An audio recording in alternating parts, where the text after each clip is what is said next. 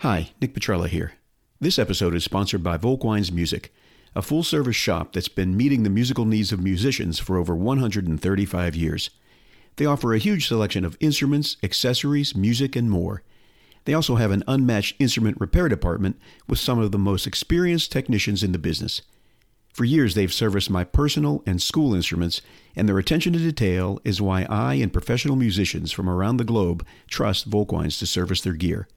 Head over to volkweinsmusic.com to see what they can do for you. That's V O L K W E I N S music.com, helping people discover music since 1888.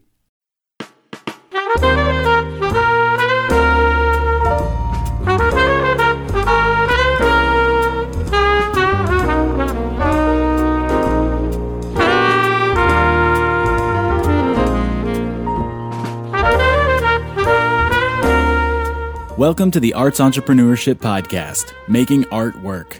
We highlight how entrepreneurs align their artistry, passion, and vision to create and pursue opportunities to capture value in the arts.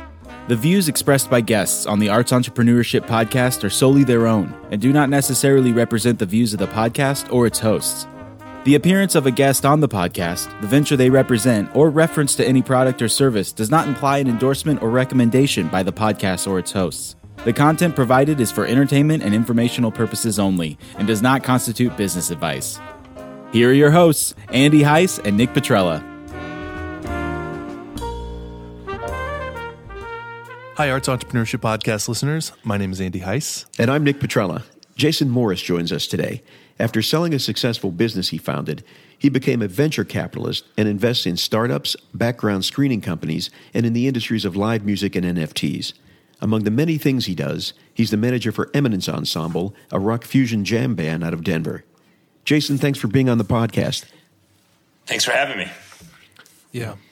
You know, talking about that shift from, um, you know, um, the record labels were loved uh, when CDs came out, right? Because they got to sell the same music they already had in their catalog again on a new format.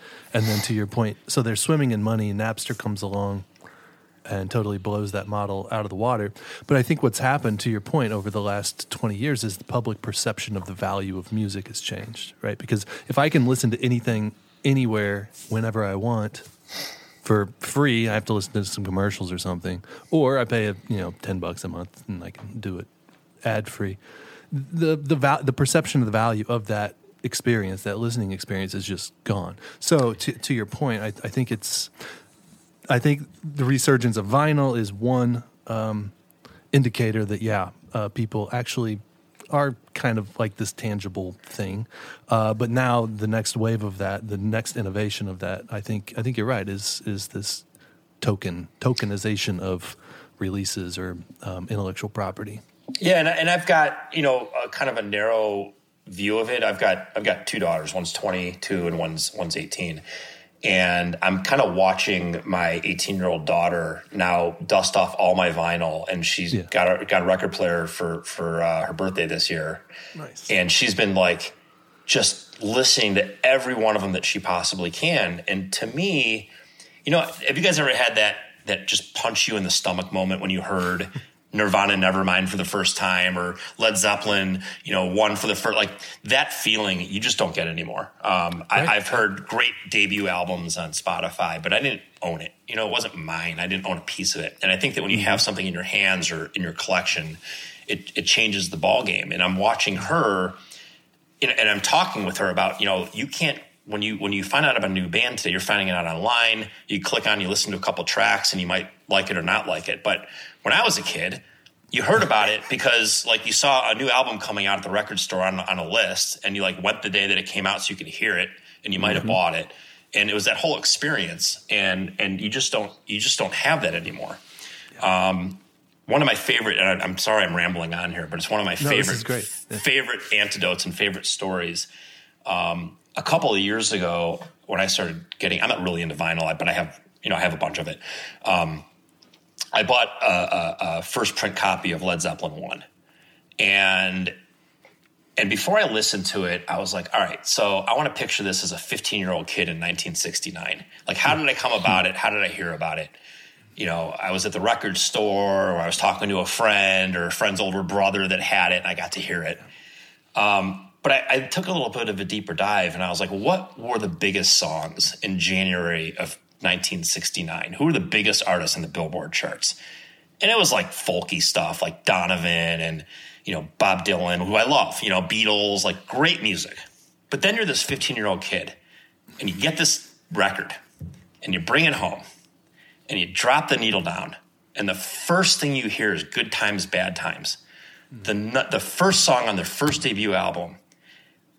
And it was so different than anything that you'd ever heard, ever, that what that feeling must have felt like. And when I dropped that needle down, you know, 40 years later, I had that same feeling because I was thinking about it in that way. And I really do believe that NFTs, because now you you can own this piece of history, can bring that feeling back to the consumer. Yeah, and and that's unfolding in real time. I mean, it's developing right now. Yeah. So who knows where it's going to go? Who knows? Right. Yep. So I imagine, you know, I mean, we always hear venture capitalists, they want to get the most they can get out of a business with the least amount of risk. So I, I imagine there's more potential for growth with less risk in the fashion area than in other arts genres. So if there's a fashion designer listening who maybe they're on the cusp of breaking out, what should they know about the process of finding a venture capital, uh, a venture capitalist, and what will they have to provide so that they or you can do their due diligence? Well, first, I, I don't know if I necessarily agree with you're trying to get the most shares for the least amount of money. Everybody, in my, and I'm sure that there's people that do that. Um, mm-hmm. But in everybody, you have to be fair. Um, everybody's mm-hmm. got everybody's got to make money. Um, everybody's got to be fair to each other. And I think that the, the the the founders that really understand the value of capital and how that plays into your goals and your future versus people that just want money. Um, that's what I look for. Um, I'm also looking for people, not the business idea necessarily, because businesses mm-hmm. tend to pivot. Um, and you know, if, if, you don't believe in the leaders of the business and their passion for it, um, it's really not going to go anywhere. So one of my things with with Lively was, you know, you, you talk to Mark Brownstein for five minutes or talk to Alicia for five minutes, you're you're going to hear the passion. They really truly believe from the inside because they know the business that this is a game changer. Um, I've got other businesses I'm involved with where you know I threw the guys some money because I believed in them, and if this didn't work out, I wanted a chance at their next one because I knew what they learned from failing at the first one. Um, so I think the person is really, really important, whether you're in fashion or art or, or, or, or music. Um, make sure that that passion that you have for your business really, really shows through because that's the first thing I'm going to see. Yeah, I mean, is there anything that they should prepare for that first meeting or subsequent meetings? Yeah, I mean, obviously a deck. Um, it seems so like passe that you know everybody just wants to get a deck. Well, a deck's important. You really got to mm-hmm. show what your business is on paper and understand that when you pitch it to them, they're probably going to pick up about twenty percent of what you're saying. Um, most most investors and entrepreneurs are multitasking and everything else, so you're not going to really get the full pitch across um, with just a pitch. So the deck is something that's a good leave behind. It, it shows your vision for the business, how you're going to spend the money, um, how you're going to make money, how the investor is going to make money. I think that's really, really important. And spending as much one on one time with the investor, I think, is also important. Sure. Uh, you know, we're talking about. Um, you know, investment uh, from venture capital and, and from individuals and that sort of thing. Uh, but the reality is, is that most most businesses start with no outside capital, meaning it's self funded by by an individual, particularly and especially in, in the arts. I think it's it's probably particularly true. Um, you know, just as a sole proprietor going out and selling their services or their goods or whatever. Um, so, what advice might you have to someone who is bootstrapping their their venture? Uh, bootstrapping is great. Um, but you have to treat your business. And my, my, this is I'm stealing the words of my partner Les. Um, it, you have to build like a plant. You know, you put the seed in, you got to water it, you got to take care of it. You don't take the fruit off of it right away. You know, you can't do that. The fruit helps the the, the, the plant grow. Um, so if you're going to bootstrap, it's really taking care of it like thinking a couple years, you know, in advance. Um, I, I, I I like a hybrid of bootstrapping and, and, getting some capital. You know, it, it's become, you know, when I started my business, startups weren't really even a, a thing. Um, you know, you, you bootstrap, but you got some money from somebody, your fam- families and friends, and, and you ran your business. We, we were fortunate enough where we did that for very little money and we were able to make a profit right away, never lost money. So we were able to build on that. But it, it really takes capital in today's world because it's an arms race. You know, if you have two guys that have two ladies, whatever, that have the same business idea, and this person gets a million dollars and this one's bootstrapping, like as a consumer, who's buying the product, like which am I going to buy? The one that's well funded and is, is putting their marketing out there and looks like a great solid company, or this guy that's bootstrapping it? I'm not saying That's this what I was That's what I was gonna say. Is which one are they gonna know about? Is the one? It's the one with the right. right, right. So I think that the, the value of capital can't be understated. Um, capital, you, you really can't grow a business today effectively and scalably without without capital. So this kind of goes back to a statement you had mentioned about people with passion and things like that. I mean, along with that passion comes identity and and goals. So I've spoken with hundreds of arts entrepreneurs over the years, and many see the businesses they started as an extension of themselves. Do founders have a difficult time giving up control, or at least having a plan, having to plan a vision with someone else? Yes, um, even good ones. Um, it's it's very hard to give up control, and it's very hard to tell somebody else how to raise your baby. Um, but good entrepreneurs, especially and, uh, people will disagree with this, but I love entrepreneurs that have failed a couple of times because, especially if they have the personality where they can that, that there's somebody that will learn from their mistakes. Um, so being able to see that and put that into perspective um, I, I think is, is, is really really important. I just went off on a tangent, so I can't remember the original question. But um, well, do do they have uh, a difficult time? Do founders have a difficult time giving up control, whether it's a little bit of control, total control, to Yeah, someone yeah, else so- who's investing in the business? yeah, and again, the base uh, building off what I said earlier, you know, for an investor, for an investor like me, um, I don't invest unless there is some sort of control. Um, because I- you know, if I'm just going to invest in something that I think I'll make money back at, I'll I'll put it in, in equities or stocks or something like that. When I'm investing in a company, it's because I want to get involved. Um, so you know, that's just the way I do it. I'm not saying that that's the way venture capitals, you know, capitalists do it, but that's my the way I do it. Um, so you know, and I tell people right, you know, right off the bat, like I'm, I'm working on a deal right now. that we're trying to buy a significant stake of a company, and um, you know, we're very adamant that we want to be a part of this. We want to help grow this company. That's why we're putting the money into the company. Um, so I think that if you're clear in the beginning, um, things tend to work out a lot better. With with my business, you know, the three of us agreed on day one that if we the three of us didn't agree, we weren't going to do it. You know, if you couldn't convince one of the other two or the other two, um, then it would just be something we'd table and, and take take more time with developing the the, the right path for it. Um, so I think that having those conversations on day one is really really key. Yeah. And so I can imagine you've had similar conversations with the band that you're working with, um, Eminence Ensemble. Um, can you think of any examples where maybe you've had to make a business decision that was maybe at odds or at conflict with um, an artistic vision? So with the with the band, I operate a little bit differently when it comes to the artistic vision of the business, and it's good timing because we we have a new album coming out in April or May. Um, we're not sure exactly when we're releasing it, but you know now we're talking, having discussions about the order of the songs and about the album art. Um, and I tend to not get involved with the creative stuff. Um, that's them, but I will guide them. You know, I will give them my opinion, but I'll even when I give them my opinion, I will say, I don't want you to say it because it's, or do this because it's my opinion. You guys are the artists. Um, so, like for the order of the songs on the album, I had my thoughts. They had their thoughts. We came to a commonality. Some guys in the band don't care. Um, you know, about the same thing with the art. Like there might be one or two people that just don't care, and the other four do care. So we just kind of work through those discussions and bring our perspectives, and hopefully come to a resolution on it. But I try to stay out of the creative part of it. But I will give my opinion on the business side of it um, that's where where I do come in. So a good example would be, you know, we're trying to decide this album that we just did uh, would not fit on one vinyl. It, it'd have to be a double vinyl, um, which can be very very expensive um, to produce, and it's just inventory that you're keeping while you're trying to sell it. And I said, look, you know, we can certainly do this, but that you know amount of money that we would have to lay out for that is less money that we can put into here, here, and here because it's not an infinite amount of money.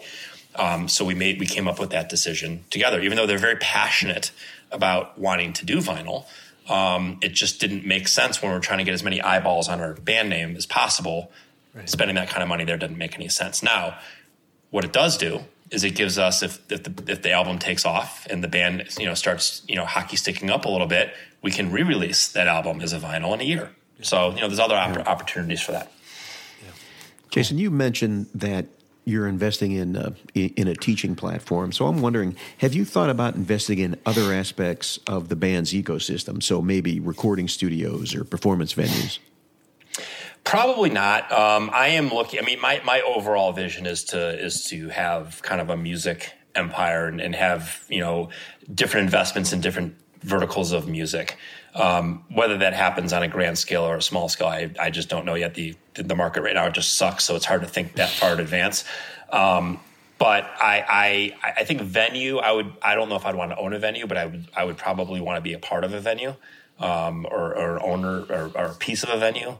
Uh, yeah. Recording, probably not. Um, but there are other pieces of the music business that I'm very, very interested in. Maybe, maybe owning a management company down the road, or or a, or, or a agent booking agency, something like that could be could be desirable. Yeah. Well, we we all know Live Nation could use some competition, so uh, feel free yeah. to step up. Uh, we've reached the part of the interview, Jason, where we ask all of our interviewees the same three questions. And the first question is What advice would you give to others want to become an entrepreneur in um, music, a, a, musician, starting um, a band? So, what advice would I give to other entrepreneurs? I would say find the one thing, not the 10 things, but the one thing that you're most passionate about that you really believe you could monetize and it's it's a hard thought process because I was just having this discussion with one of our founders last week. One of the hardest things in the world to do is separate somebody from their money. Mm. Right. So you have to make sure that you have an idea that you're passionate enough about that you can convince somebody to give up what they worked hard for to you to get some sort of value out of. So, you know, and, and, and, that for me, that's, that's one of the, one of the biggest things when I'm, when I'm talking to a founder. Um, passion is just it's it's so significant um, because you know I, like I, I never sold a background check in my life. I sold myself you know? So mm. it's it's being able to, th- to, to throw that passion through your pitch and everything else. So i would say that's i would that, that's probably my number one. I don't even know what number two would be. Yeah so our second question is what can we do to ensure the arts are more accessible and reaching the widest possible audience thought leadership um, I think I think thought leadership is key. I've had this uh, I've had this nonprofit idea for the music business for so many years that I'm eventually going to develop, but it's just a way like incubators for musicians to be able to come together and form bands. Um, and, and, and, and the people that are around the music business, uh, the agents and the managers and the lighting designers and the sound engineers that are also up and coming that want to get involved with these up and coming groups to be able to um, take that and run with it. So I, I think um, the arts in general need to fund things like that to make arts more accessible to people. It used to be that you learn music in school, and now some schools don't even teach music. Mm. So, you know, I think it's really important and incumbent upon places like the Rock and Roll Hall of Fame and, and, and even the Art Museum and stuff like that to really start funding the younger generations. Yeah. And lastly, what's the best uh, entrepreneurial advice you've ever received? Hmm. Well, there's been a couple. Um, one of them I learned more recently. Um, I had a great mentor when I sold the business uh, to Sterling. He was the president of the company, kind of Richard Selden, one of the best salesmen I've ever seen. Um, and he gave a little presentation to a group of leaders at the business and he gave us a quote by a guy named branch rickey. Branch rickey was the owner of the brooklyn dodgers in the 50s and it's a big long quote but the way it ends is luck is the residue of design. There's no such thing as luck. Um, so I, I, think that was really really good advice. Um, you've got to work hard in order to make something happen and, and luck is not really a big part of it um, the second thing would be um, focus. Um, and the third would be growth, um, learning how to grow and scale your business. Um, I could probably think of some more poignant things that I've learned along the way. I've learned a lot about pricing and psychology of pricing and stuff like that too that have been great in my career. But I think those would be the three biggest things. Yeah, yeah. That's a it's a great way to end. It's been a lot of fun. I agree. yep. Thanks for your time today, Jason. Thank you. Thanks for listening. If you like this podcast, please subscribe. Visit artsentrepreneurshippodcast.com to learn more about our guest and how you can help support artists, the arts, and this podcast.